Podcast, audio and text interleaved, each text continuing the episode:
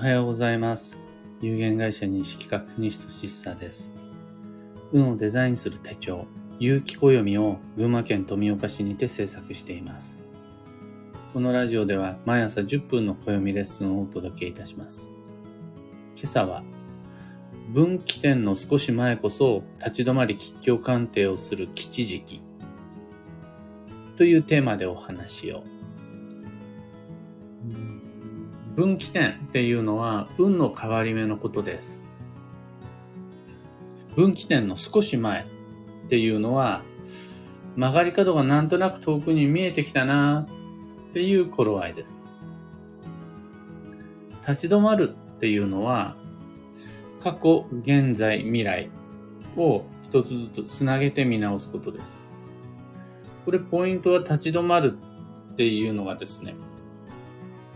動きながらだと常に現在、過去、未来がこう変わっていってしまうんで、振り返ったり先を見通したりするのが難しいんですよね。例えば振り返るのに進みながら振り返ると振り返る地点がどんどんどんどんずれていってしまうので見直しが難しくなります。足元を見ながらずっと進んでいくと足元が変わってしまうので進む進むより立ち止まった方がいいしこれはあの先を見据えるのにあたっても立ち止まるっていうのが結構有効です。あと、吉凶鑑定っていうのは、暦を開いて時期、方位、運勢などなど、暦の中にある情報をヒント参考にすること。これが吉凶鑑定です。占いをするとか、占い師に見てもらうが吉凶鑑定ではないです。吉凶鑑定とは、暦を開いて、時期の良し悪し、基地方位と強方位、今の運勢、注意事項、その他、いろいろなことを参考にするっていうのが吉凶鑑定っていうやつです。で、話を元に戻すと、分岐点の少し前こそが立ち止まり吉凶鑑定をするのに最適な吉時期である。分岐点の少し前で立ち止まり吉凶鑑定をするのはとても運の良いことである。これが今日のお話のテーマです。で、例えば、土曜っていうのも運の変わり目なんですが、土曜中だけど、鑑定をしても、鑑定を依頼してもいいですか？土曜中だけど、鑑定って大丈夫ですか？土曜中なのに吉凶鑑定をするのっていいんですか？ってご質問結構いただきます。土曜中が鑑定のご依頼が多いっていうのもあるんですが、普段僕が土曜中は慎重に、土曜中の衝動買いは控えて、土曜中の大きな決断と実行は避けた方が無難ですよっていうこのセリフをご自身なりにいろいろと解釈して土曜中に運を見てもらうことは大丈夫なの？良くないんじゃない？って思うんだと思うんですけども、土曜は季節の変わり目であり、季節の変わり目は次の季節へ移行するための様々な更新期間です。そうすると、運の軌道修正や流れの調整っていうのも比較的やりやすいのが土曜であり変わり目です。だから自分の運と向き合うのには、実は最適だったりします。ただ、今回のテーマの通り、その少し前、変わり目の少し前で立ち止まって吉凶鑑定するのが実は理想です。土曜の少し前、ああ、もう土曜だな、土曜が見えてきたなっていうぐらいで立ち止まって吉凶を鑑定する方がより理想の吉となります。の、分かれ道、曲がり角で複数の方向性に道が分岐するときに地図を見るとか検索するとか誰かに相談するとか節目でいろいろなことを考えるっていうのは誰もが当たり前になんなら無意識的にやってるはずなんです。それを土曜のちょっと前でできると良いです。変わり目が見えてきたその少し手前で運を判断することができると、曲がり角で立ち止まらなくて済みます。交差点の真ん中でブレーキを踏まなくて済みます。次はどっちだって、次のタイミングで考えるのではなく、その少し手前で次はどっちだを考えておいて、いざ分かれ目、分岐点、節目、変わり目が来た時には、もうそのまま、なんて言うんでしょう。迷いなく進むみたいな感じ。実際にはね、ちゃんとその手前で迷ってる。手前で立ち止まってるだけで、ちょっとタイミングが前倒しになって迷っている、立ち止まってるってだけの話なんですが、運ってやっぱりその、交差点でずずっと止まってると渋滞を起こしたり衝突を起こしたりするんで、ちょっと非効率なんですよね。その手前で暦を開いておくことができると、すごく流れが良くなります。とても運の良いこと土曜中だけが変わり目っていうわけではないです。学校の卒業とか、就職、転職、辞職、あとは転居、建築、増改築、結婚、離婚、スマホの機種変更、車の乗り換え、お財布の買い替え、なんていうのも、運においては節目になります。で、はい、卒業します。その瞬間に、これから先どうしようかなって暦を開くんじゃなくて、ああ、もうそろそろ卒業だなってなった頃、例えば、えー、学校であるならば3年生を卒業とするならば、3年生の春とか夏ぐらいですね。就職や転職であるならば、ああ、もう次の仕事に行こうかな、この仕事辞めようかなっていうふうに、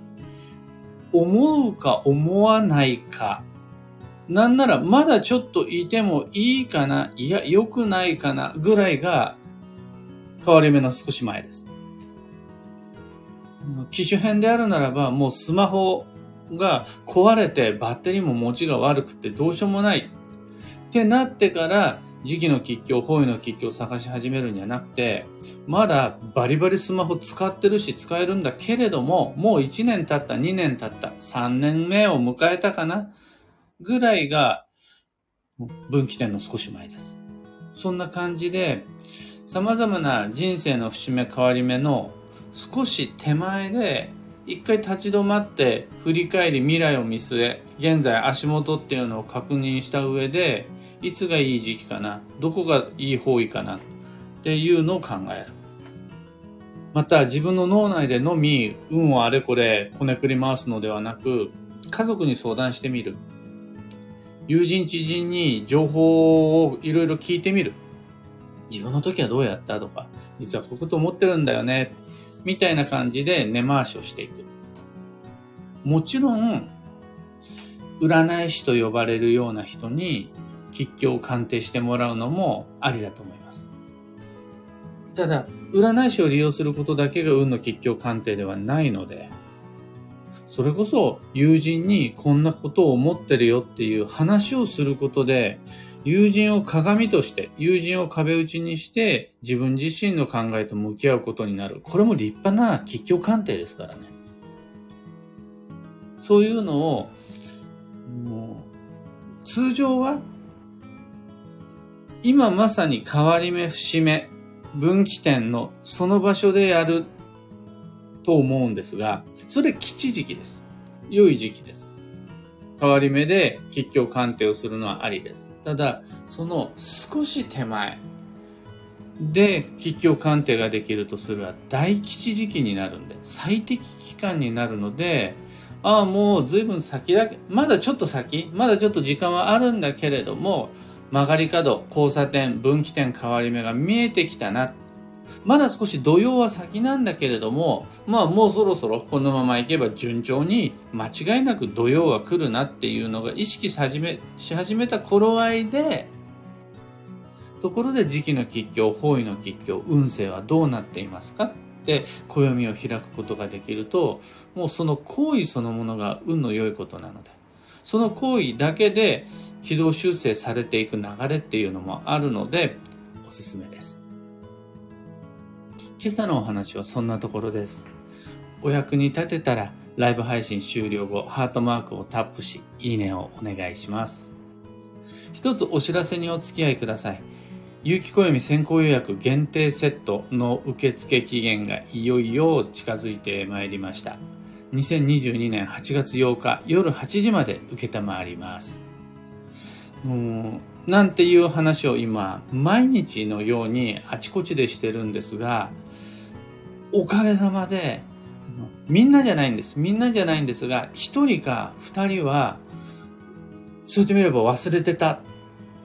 注文するの忘れてたっていう方がいて、見つかって嬉しいです。結構多い。直前での駆け込みでの決断選択って多い。というわけで、8月8日夜8時の締め切りまでの告知し続けていこうと思っているので、ぜひとも皆さん温かい目で見守ってください。先行予約限定セットの詳細とご注文窓口は放送内容欄にブログリンクを貼り付けておきます。さて本日、2022年8月2日火曜日は、超女装の7月の27日目。そして夏の土曜は14日目です。今日で2週間が経とうとしています。そして残り、土曜の残り期間っていうのが、あと5日です。気を抜かずに速度を落としてまいりましょう。今日のキーワードは情報、他人の意見を集める。これマンスリーカレンダーのデイリーキーワードとして書いてあるんですが、どんな意味かっていうと、自分が分かっている情報、自分が確認できている目視したその実体験だけでは、まだ情報が足りない。自分が分かっていることだけで分かったつもりになるのは、過信慢心油断になるから、人の意見も集めた方がいいよ。これが情報という意味合いです。幸運のレシピは枝豆、緑色の豆、緑色の丸いものが基地です。その他、旬のフルーツ、魚介、野菜など総動員して土曜で失ったエネルギーの補給、一生懸命頑張っていきましょう。ところで、聞く暦ではツイッターにてご意見、ご質問募集中です。知りたい占いの知識、今回の配信へのご感想、などなど、ハッシュタグ聞く暦をつけてのツイートお待ちしています。今朝も配信前に、ハッシュタグ聞く暦をチェックしてから配信準備しました。一応、実は毎日チェックしてます。それでは今日もできることをできるだけ認識確認しとしさでした。いってらっしゃい。N シャンチさん、おはようございます。タカさん、おはようございます。いつもありがとうございます。コエリラスーさん、ありがとうございます。マイクさん、おはようございます。ブルースさん、おはようございます。中さん、おはようございます。キーボードさん、おはようございます。最近、ラジオを、ちゃんとあの、これが本来のラジオの使い方っていう感じで、ながら使いっていうんですかね洗濯物を畳みながらとか車の運転をしながらであるとか歯磨きしながらとか上手に僕が想定する場面で使えてもらえて何よりです。まあ大体10分から20分ぐらいの配信になるので、まあ、あっという間に洗い洗い物とか洗濯物畳んでたりすると終わってしまうことなんですが、毎日やってるから、1週間ちょっと貯めてもらえると、70分とか80分とか1時間以上のコンテンツになるので、そうすると1時間のドライブでも、この聞く暦を思い出してもらえると、ずっと道中、暦のお勉強をしながら目的地まで着くことができるっていう暇つ、いい暇つぶしになるので、上手に利用してみてください。ハープさんおはようございます。というわけで、今日もマイペースに運をデザインしてまいりましょう。運をデザインするとは、成り行きに全てを任せることではなく、今日お話しした内容のように、時々立ち止まって、また、時々は暦を開いて、どうすっかなっていうふうに考えることだけでも運をデザインしたことになるので、お試しください。では僕も行ってまいります。